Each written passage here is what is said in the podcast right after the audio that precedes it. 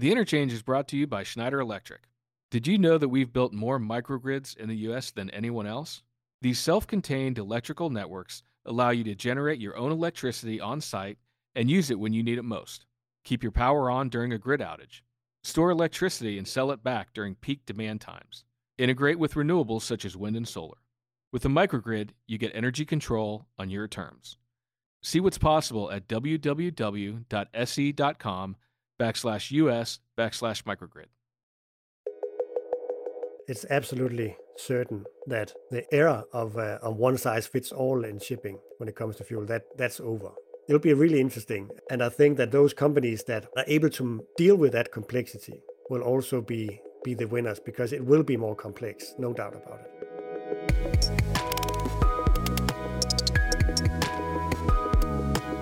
This is The Interchange, Recharged. I'm David Banmiller. The race to decarbonize is well underway.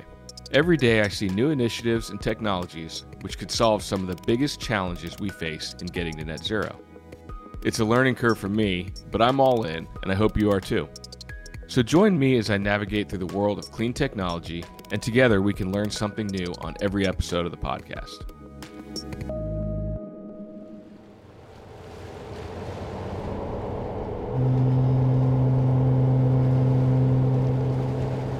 We talk a lot about hydrogen on this podcast as a viable option for power and for powering engines, as we've discovered talking to ZeroAvia a few weeks ago. But can it power the mammoth ships that transport our freight across the globe? About 90% of the world's trade is transported by sea, and the cost to the environment is enormous. On this episode, I talked to Jacob Sterling. He's the head of ocean decarbonization and innovation at Maersk, one of the largest global shipping companies. Maersk is on a mission to sail towards climate neutrality by 2040, and unlike other companies in the field of transportation, they plan on using methanol to get there. Jacob, welcome to the show. Thank you very much. So, Maersk, uh, one of the largest, if not the largest, shipping company globally, what are you all doing to kind of further the energy transition? What types of initiatives are you enacting? Well, first of all, this started with us setting some some targets some years back. Uh, back in 2018, uh, we decided that we uh, we wanted to go for, for climate neutrality in 2050, and that actually sparked a lot of uh, work on looking into what fuels could actually help us make that energy transition. Which actually then again led to that we earlier this year could announce that we would cut 10 years off our our own deadline. So we want to decarbonize our entire business by 2040. So yeah, you're right. We're looking at a pretty pretty steep acceleration uh, ahead of us for our energy transition in Maersk. And you guys are looking at methanol fuel, uh, correct? What what what factored into your decision to pursue that technology versus others? Hmm. We we have looked at many different technologies, many different fuel technologies, but also uh, things like batteries, for example. And and it's very clear that if you want to have impact in this decade, which we do, I mean, we intend to halve our carbon intensity in this decade for our shipping operation then we need to go for, for fuels that can be scaled now and which uh, has a good scaling potential and where some of the key technologies are ready.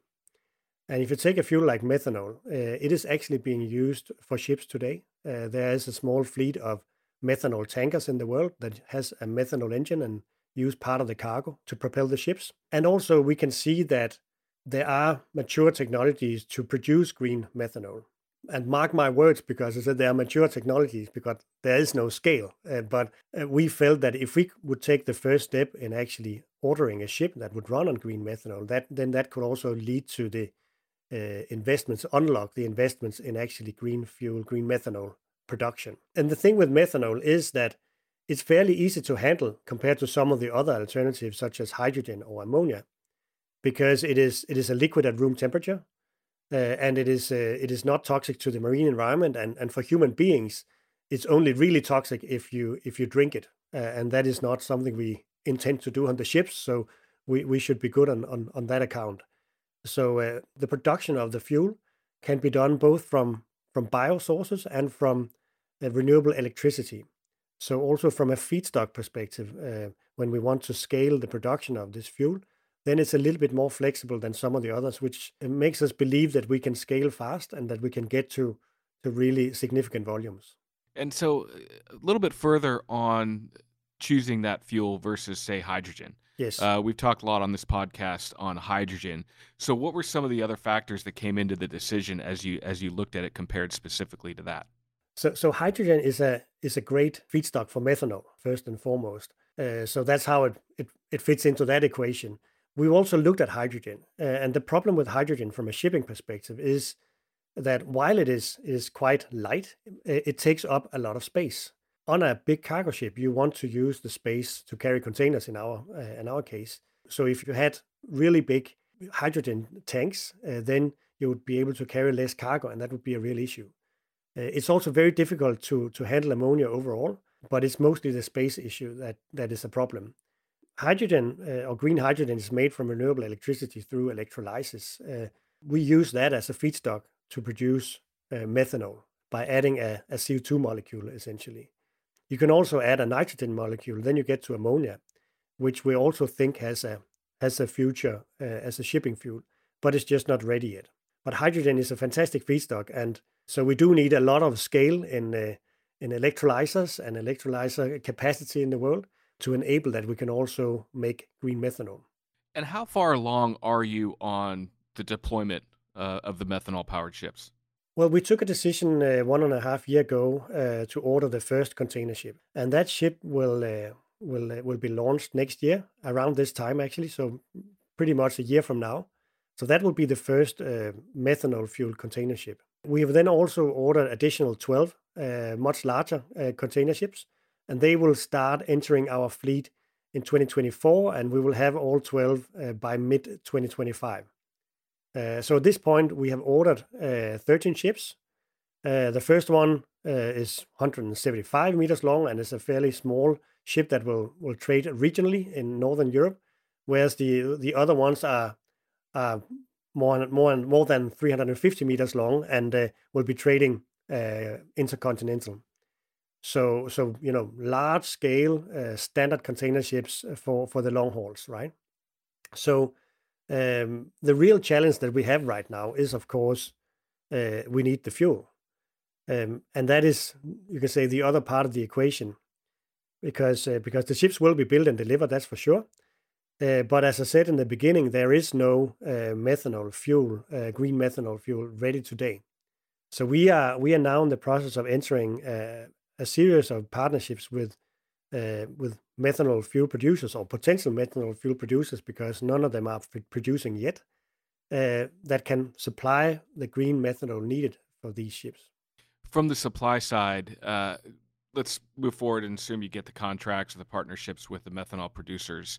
What type of infrastructure do you think needs to be built out to help supply those ships on a consistent basis?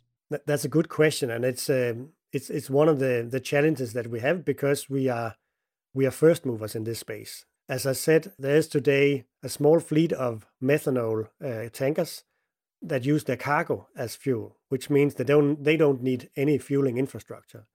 So so when we come with our first ship and then the next 12, th- those will be the first ones that need uh, fueling infrastructure for for for shipping.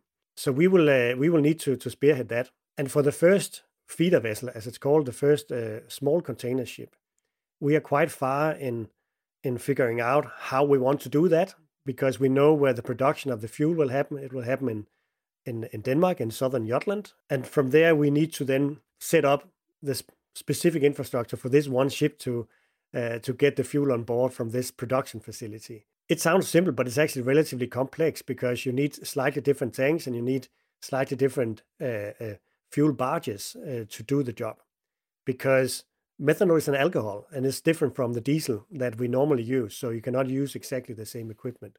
So we're getting some important learnings from from the first ship and then we will need to to utilize those for the next ones. But it is actually a little bit hard to get started in a big way because at this point in time it is not fully decided where we will deploy these uh, ships these 12 ships and we don't know exactly where the fuel is going to come from we have some good ideas but nothing is confirmed. So so we have a lot of moving parts that we need to to uh, to keep an eye on and and and need to make sure move forward. But but there's no doubt that in the first, I would say, at least five years of uh, of, of of using methanol as a fuel for shipping, the infrastructure will be a challenging uh, element and something that will probably also be quite costly because uh, we will need to convince operators of barges that are that can do uh, methanol to come along and and fuel our ships even in a location where there might not be any other customers at that point in time. So, from a cost standpoint, how do you see methanol comparing to the current diesel that's being used? Sure. I mean, and if we if we start at the ship itself, because we are when we when we design a ship for for methanol, and it's actually a dual fuel ship that can run on methanol and diesel, then you need some slightly more expensive equipment, some uh, more advanced fuel tanks and fuel systems, and so forth. That is a premium around 10, maybe 15% uh, on top of what a standard vessel would cost. And I would say that is manageable. Basically, that capex premium is, you can say, an insurance premium that we buy to have the optionality that we can use both alcohols and diesel type fuels in these ships. They make them very flexible for the future. The very expensive part is the fuel. As it is today, there's only the global production of uh, green methanol is around 30,000 tons per year. So that's the global production.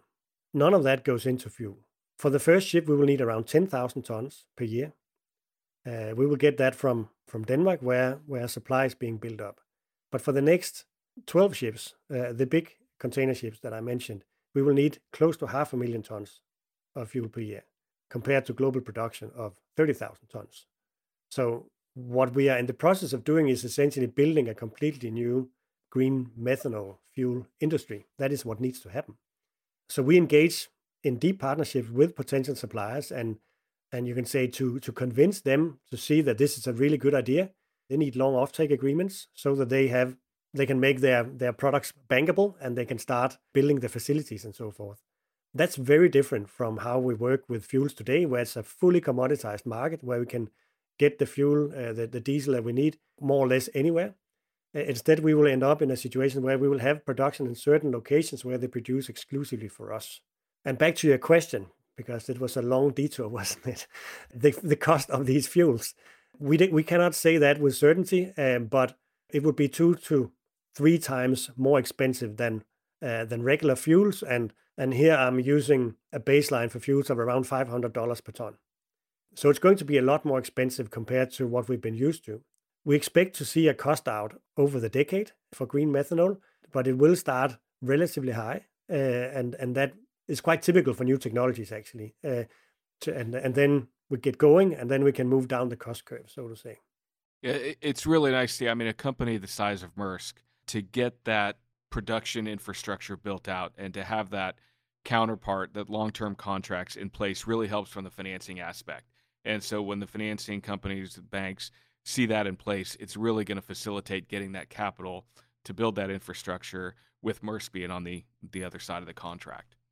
In terms of the customers, what have you seen in their willingness to pay somewhat of a premium for the green shipping option? And and it's it's a it's a good question you bring up here because that is of course the other side of the equation in this because uh, as as I explained before, we will take on additional costs uh, that we you can say take on voluntarily because this is not something we do because of regulation. It is something we do to, to reach the targets that we have set for ourselves. In 2019, uh, we began to pilot a, a new product in our portfolio where our customers could choose to, to have their, uh, their goods moved uh, carbon neutral. And, uh, and this we did by using uh, biodiesel in our fleet. And it is basically you know the setup is the same as what you have in with green electricity. So the customer could buy freight from say Shanghai to Los Angeles, let's say 10 containers, uh, and they would then could then choose to that they want to have these containers uh, uh, carbon neutral. We would then calculate what fuel we need to burn of standard fuel to carry these containers, and then we would use an equivalent amount of biodiesel somewhere in our network, not necessarily on that ship, but but in our network somewhere on on, on designated ships. And that has actually allowed us to offer a global uh, carbon neutral product from a point of view from a point where there was actually quite low volumes, and that is offered at a premium. We have seen a very exponential uptake in this product over the past uh, two three years. So there's massive interest from customers. It is still small percentage points that we are compared to the, the total volume that we are selling, and it's also concentrated in you can say specific uh, sectors, but it is quite interesting because it's it's the first time where we see customers are actually willing to pay for for green shipping. Uh, we've had a lot of uh, praise before, but this was the first time we we sort of tested can will that praise from customer actually can that turn into to a willingness to pay, and now it does, and it makes us quite confident that that this can also be scalable from a commercial point of view because if we uh, on the one hand make long-term commitments to uh, to potential fuel suppliers and on the other hand also see a growing uh, interest to buy green products from our customer then this can actually uh, turn out to be uh, not only good for the planet but also quite good for business. And, and, that's really good because it shows how the individuals can make an impact because there's a global effort for the energy transition and there's much more of a focus not for not only from customers but from financiers as well to focus on green initiatives and so it doesn't surprise me you saying that, that customers are willing to pay a little bit more of a premium to support that effort at all i think in the beginning we saw primarily demand from business to consumer brands that already had a quite, you can say, strong uh, sustainability profile. It could be retail, it could be electronics, it could be automotive, it could be fashion. The ones that where we are used to see that they have an interest in sustainability. But what is surprising us now is that we also see see demand for this product from from other sectors, like the petrochemical sector in the Middle East, or beef exporters from Brazil, or uh, or, or business to business in, in China, just to, to mention a few examples. And that's really encouraging. And it actually surprises us a bit. But I think it's the basic fact that our product is a product that is on the shelf that you can actually choose to buy. And if you, you pay the money, then you will get uh, real reductions in your supply chain. Whereas for many companies, it might be a lot harder to actually get started by going into to changing the emission footprint of, of a production facility or, or something else that is more complex than basically going into the shipping supermarket and choosing the green product. Yeah, there's a lot more focus on scope one, two, and three emissions. Hmm. It's not just the manufacture of a product, uh, it's everything that goes into that product and how truly green is it when the consumer is buying it. So, when you look ahead at having the first 13 ships, so the one that's already and then the, the 12 additional, what's the overall impact just from those on the emissions profile of Maersk? I mean, our total scope one emissions from shipping is around 34 uh, tons. Uh, so quite sizable, actually 0.1% of the global uh, CO2 emissions. From these 13 vessels, we will actually see a reduction in around 1.5 million tons of CO2. And it's partly because we bring in ships that run on methanol, but it's also because we take out old ships that were really inefficient. So we have this uh, combined uh, effect, you can say, of replacing old tonnage, bringing in new tonnage that runs on methanol.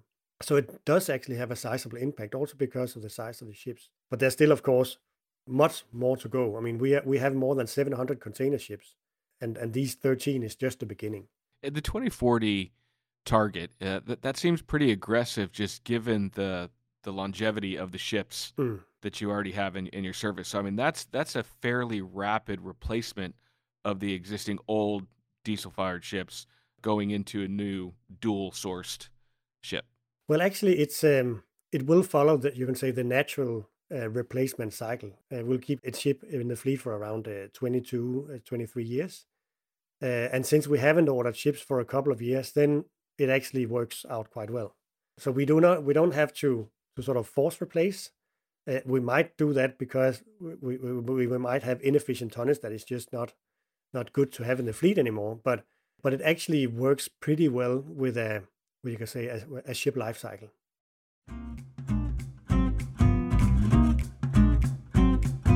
The interchange is brought to you by Schneider Electric. Are you looking for more energy control, but worry about the upfront costs of a microgrid and renewables? We have you covered. Schneider Electric offers energy as a service for customers like you who spend $40,000 or more each month on energy.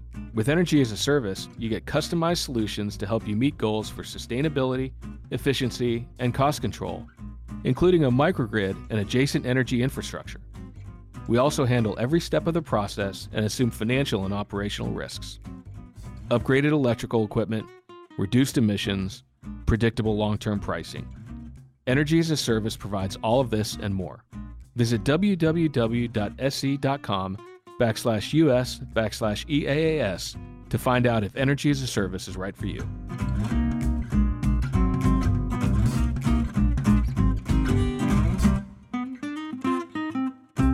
How do you think overall the maritime shipping industry is doing from a decarbonization standpoint? I mean, it obviously helps having a company the size of Maersk really leading the initiative, but overall across the industry, how do you think they're doing?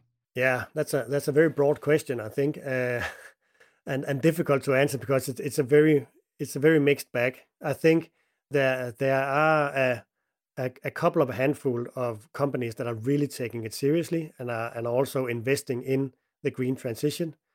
Uh, but there is also uh, a lot of companies that either find it very hard uh, or or haven't seen the uh, necessity of of of going down this route yet. And I think that also points to to something uh, quite important, which is that uh, we're doing this now as a voluntary measure because we think it's the right thing to do, because we think that's where the future business lies. But not all shipping companies will get to that conclusion fast enough to to cut the emissions enough for shipping overall. I think so. Uh, we will need regulation also to step in here and, and create a level playing field. And one of the things that we are also trying to achieve by by ordering these ships and try and building up methanol fuel production is to say this can be done. It is not impossible. It needs investments. It needs uh, technical capabilities. It needs a lot of partnerships and and so forth. But it can be done. Uh, to send that uh, signal to the regulators that, that, yes, you can regulate shipping on CO2 uh, because it is possible for us to switch to something greener. Do you think going forward, I mean, given the the cost associated with the energy transition in, in the maritime space, do you think it will negatively impact the the smaller players in the industry? I mean, obviously, Maersk has the capital be, to be able to invest in this, or is it one of those things that as the technology continues to develop, the costs will obviously come down, and then smaller companies that may not be able to afford taking a leap into the energy transition right now will then be able to follow suit, but they'll just be a little bit behind? I, I think the way you describe it is is quite uh, realistic. I think it's completely fair that that that the small players in the industry cannot make the types of, of investments uh, and and bets, uh, if you will, that we do. But part of this is also to to have these fuels become become standard, so that it's easier to make that transition. It's a lot easier to take a decision to to build a a dual fuel methanol vessel when you can see there is green methanol in the market and you can see that the infrastructure is at least building up then you know it's easier to to to look at your customer demand which which might be on the increase uh, or, or, on your investor base that are asking for this ah i can actually do this. It's possible. But we're also actually talking to a lot of other companies and, and trying to uh, to help out and share some of the learnings that we've had so that it doesn't look yeah so so that others don't have to go through the same learnings necessarily. And also the to, to, to make it clear that you know for example as i mentioned in the beginning some of the the practicalities around uh, methanol which are quite uh, promising many people would not know about and there therefore they would shy away from it and say ah probably also technically challenging and, and all of that so i'll just wait a little bit longer we want to to help push the uh, push the development forward, of course. And where else are you guys looking from an energy transition standpoint, um, as it relates to to customers and suppliers, other initiatives, scope one, two, three emissions when you're talking to suppliers? What other types of things are you doing? I'd say right now our our primary focus uh, in the in the shipping uh, business is to to really get our scope scope one emissions down because that is our where we primarily have uh, emissions or where we have the most of them but you also need to think about uh, the steel that goes into building ships and the, that goes into building containers. We use quite a lot of steel. I mean, imagine again these 13 ships that we just talked about. Actually, when they come out and running on uh, on green methanol, their primary I- impact will be from the production phase of those ships, because uh, all the steel and all the manufacturing of the ships is also something that is quite energy energy intense, of course. So, uh, so if we just look at the ships, well, we we of course need to address the fuel, but we also need to address uh, the whole production of the ship, the steel that goes into that, and uh, and also actually how the steel, when when the ships are recycled, can be fully recycled and maybe used into new ships. So it's the full life cycle of the ship that we need to look at.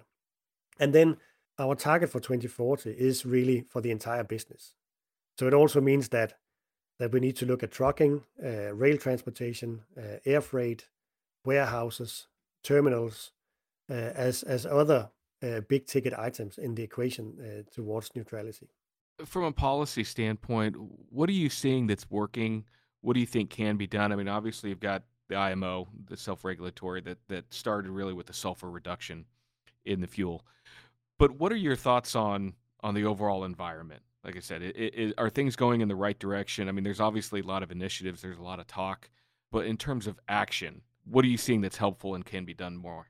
Well, I mean, I think it's good that you mentioned uh, the sulfur regulation from the IMO because that is actually a very good example of how regulation done at the global level by the IMO can have a real impact on uh, air pollution. In this case, not related to climate change, but sulfur pollution. But still, it was a it was a very important piece of global regulation on climate change and on CO2. I mean, we have for quite some time argued that the member states of the IMO are moving way too slow. Um, and it's, um, I think it's it's getting to a point where the IMO risks uh, becoming irrelevant as a regulatory body. Uh, we would hate to see that because it's the only global body for regulation on shipping, and we we want to see global regulation uh, on CO2. Uh, but it's important that that uh, that the IMO and the IMO member states move forward soon. We have pushed for a global carbon tax uh, of $150 per ton uh, because we think that will, in the short to medium term, level the playing field between the green fuels, uh, such as green methanol, and uh, the fossil fuels that, are used today. We think it makes sense that it is at least the same cost. Ideally, you would see the fossil fuels that pollute the planet being more expensive than the green fuels. But $150 per ton would be a good start, and and just to put it into perspective, uh, that would be equal to around $500 per ton uh, of, uh, of fuel tax. And for a company like Maersk, that would lead to, uh, if we didn't have any green vessels, uh, an additional fuel cost of $5 billion per, uh, per year. So it would be a very sizable tax. And, and we also come across peers in industry that think it was a really bad idea to propose such a high tax and and who don't really understand how we would voluntarily take, I mean, propose uh, to tax ourselves uh, five six million dollars per year in, in global CO2 tax. But but we think it is necessary to to push this uh, forward. We can get started by uh, working closely with uh, with suppliers and uh, and selected customers that have a keen interest like we. But we will not get to the targets for the industry unless uh, there is a there's a global regulation that that is equal to all. I was going to ask you how the the carbon tax proposal was received uh, on that because obviously would impact uh, some of the smaller shippers mm. uh, pretty significantly. Yes, but also bigger shippers like us because we would we would uh, we ha- we are also the ones with the big fuel bills, right? So so yeah, but it, it but it has to be impactful. It's it's uh, it's the climate crisis we are trying to address here. So we also need to be willing to take measures that that will actually make change happen. Because if it's not painful to pay those dollars, then probably just uh, people will get going. And the point of of having such a tax is not to collect it, but for people to change to green. And speaking of the fuel, when you look at your overall annual fuel usage, how long do you think the transition is to where you're using 100% green renewable fuel? Well, when we get to to 2040, we will need to use 100% uh, green renewable fuel for our fleet. And at that point in time, we will probably, if we imagine it, it was all methanol, and it's probably going to be a mix, but if it was methanol, then that would be equal to around 20 million tons per year. But already in 2030, uh, we intend to transport around 25% of our cargo green, which actually means that by that time we will need five, six uh, million tons of methanol per year and of course a fleet that can burn that. So it's a, it's a fairly steep curve. Again, remembering that the global production of green methanol today is 30,000 tons, not millions, but thousands. So so there's a lot to do, but we think it's possible. Uh, we think it's quite realistic that towards the the last part of this decade, we will be counting global production in, in millions of tons. And so we talked about the challenges as it relates to the infrastructure and the production of methanol. What other obstacles do you see as you're trying to achieve the 2040 goal? I think that I don't know if it's an obstacle, but I think that another aspect that is important to for me to mention is that there's still a lot of innovation going on in this space. And now we can see that methanol is ready for scale and, and we can see how it can reduce our emissions. But uh, but we think there will be there will be other fuels as well. A fuel like ammonia we find quite promising, but there's just a lot of things that needs to happen before it can uh, be deployed at scale. Uh, it is very toxic, and the engine is not uh, fully developed yet. So there will be there will be challenges like that. There will be innovation that leads to other opportunities, and there will be a lot of different challenges around uh, the scaling of the fuels, of course. From the technology point of view, if you just isolate to methanol, I think we are we are fairly close. I mean, we are we are. There's a lot of things that can still be optimized, but there's certainly enough to get started. Besides some of the challenges that that we've talked about, I mean, uh, you know, the infrastructure and, and things like that, and outside of just Maersk, do you see any other kind of challenges that maybe the smaller players in the maritime shipping industry could face as they're trying down the road of decarbonization? I think that's a good question, and it's uh, maybe a little bit hard for me to answer because it could also be quite individual for for those companies. But I think that what many companies are struggling with in the green transition, and that's actually probably overall, is to see what what is the the business case.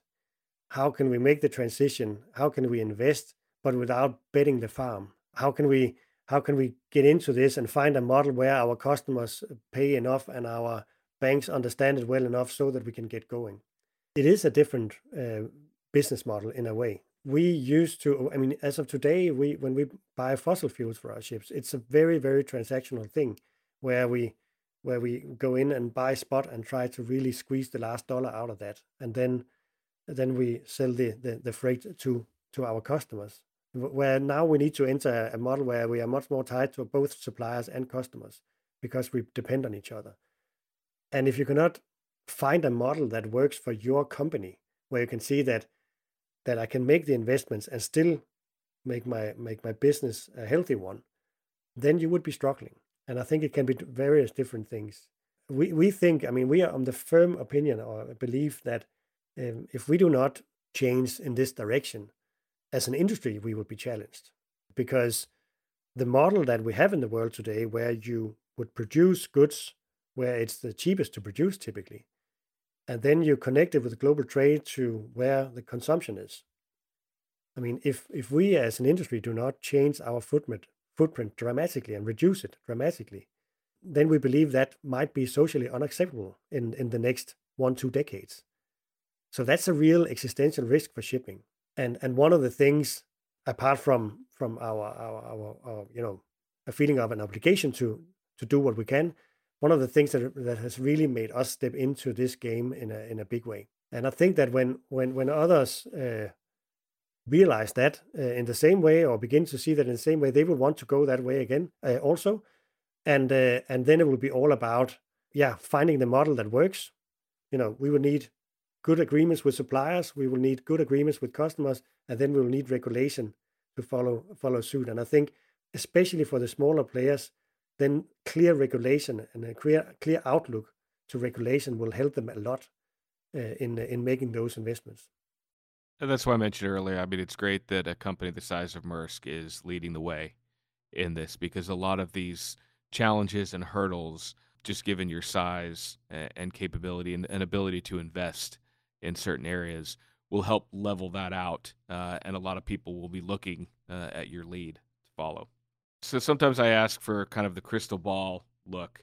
So if you're even going beyond 2040 and let's say 2050, what do you think the shipping industry looks like at that point from a an emission standpoint, green fuel, all of the above?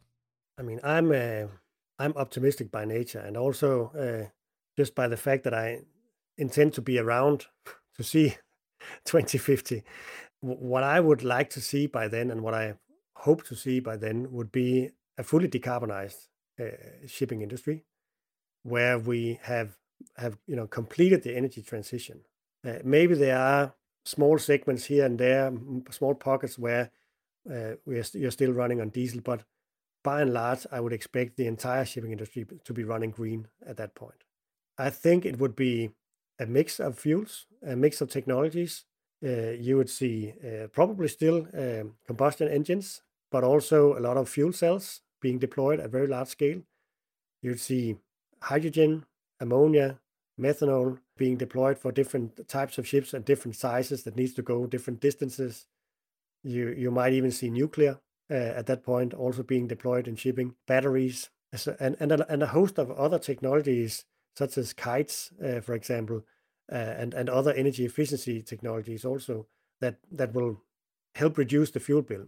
I mean, a kite on a container ship will not be able to to to pull it over the Atlantic Ocean, but it can help pull a bit and thereby reduce the, the fuel consumption, for example. And I think we'll see a lot more of that. So it will be, uh, yeah, uh, fully decarbonized. And uh, I, I think we need to believe in that because uh, with the weather we've seen in the world just this year, with, with drought and floodings and fires and what have you, it should be clear to everyone that we need to act with urgency. And if we do that, that will be the future we look into.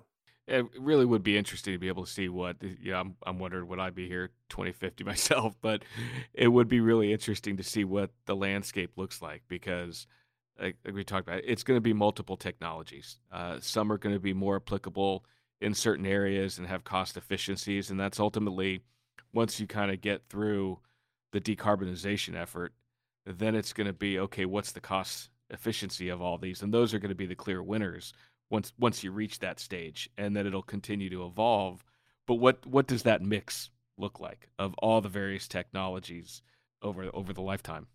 Yeah, I I think it's it's it's impossible to say at this point, and uh, but I think it's it's absolutely certain that the era of uh, of one size fits all in shipping when it comes to fuel that that's over because we've been having it a fairly easy time for the last hundred years uh, using more or less the same fuel we talked about the sulfur regulation, but still it was the same engine afterwards. So we changed the fuel, reduced the sulfur, but but we have been running on on marine diesel for the last uh, marine fuel oils for the last hundred years. So I think we'll be looking into a future where the the shipping fleet will be running on on methanol, ammonia, hydrogen, and all these other technologies that I mentioned. Probably have one or two fuels that we haven't even thought about. You know, maybe there will be breakthroughs in uh, direct air capture that lead to other types of electrofuels that are even smarter. And maybe they can run in a, in a on an alcohol engine or in a diesel engine, who knows, or something else. A lot can happen in 20 years, but I'm not I'm not going to guess on the fuel mix because it's uh, regardless of what we guess, uh, I know it will be a, a, wrong guess, but I'm but I'm pretty sure that the fuels I mentioned will be part of the mix, and then there will be others uh, beside them, and uh, it'll be really interesting. And I think that those companies that are able to deal with that complexity will also be be the winners because it will be more complex, no doubt about it. Absolutely, absolutely. It's, a step in the right direction uh, using what's what's available today, uh, but it's going, like I said, the right direction. Well, Jacob, listen, I appreciate you coming on the show. A really interesting discussion, and and glad to see Maersk taking a, a leadership role in decarbonization in the maritime space. Well, thank you, and, uh, and it was a pleasure talking to you.